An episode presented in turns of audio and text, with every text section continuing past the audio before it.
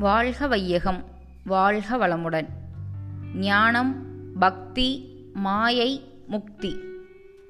ஒரு குழந்தைக்கு தகப்பன் யார் என்ற உண்மையை பொதுவாக தாயார் அறிந்துள்ள நிலையைப் போன்று மற்றவர்களால் அறிந்து கொள்ள முடியாது.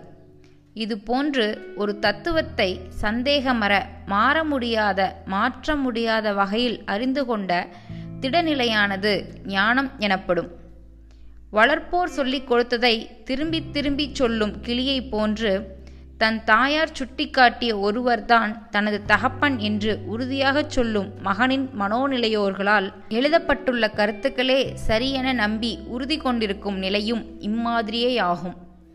கற்பனை வேகத்தால் இயற்கையை மறந்து சமூகத்தின் அமைப்பையும் மறந்து மக்களின் எண்ணம் சொல் செயல்களால் விளைந்து வரும் விளையப்போகும் நிகழ்ச்சிகளையும் மறந்து உடலளவில் தேவைகளையும் அறிவுக்கு அந்த சமய பொருத்தமானதையும் ஞாபகத்தில் கொண்டு புலனறிவின் எல்லையிலேயே மட்டும் நின்று மயக்க நிலையில் எண்ணி செயலாற்றுவது மாயை எனப்படுகிறது.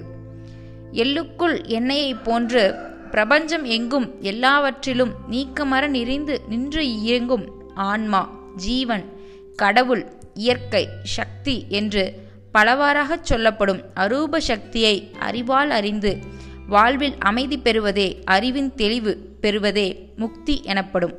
அருள் தந்தை வேதாத்ரி மகரிஷி.